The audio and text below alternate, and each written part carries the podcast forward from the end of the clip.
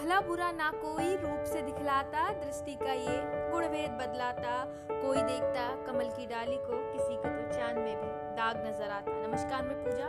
आज आपको बताने वाली हूँ विज्ञान के बारे में कुछ चीज़ें। विज्ञान, जिसने हमारे काम को आसान किया, जिसने हमें आसान किया, जिसने हमारे समय की बचत की और जिसने इंसान को और बेहतर जीवन जीने लायक बनाया लेकिन कहते हैं ना, जिस तरह चाकू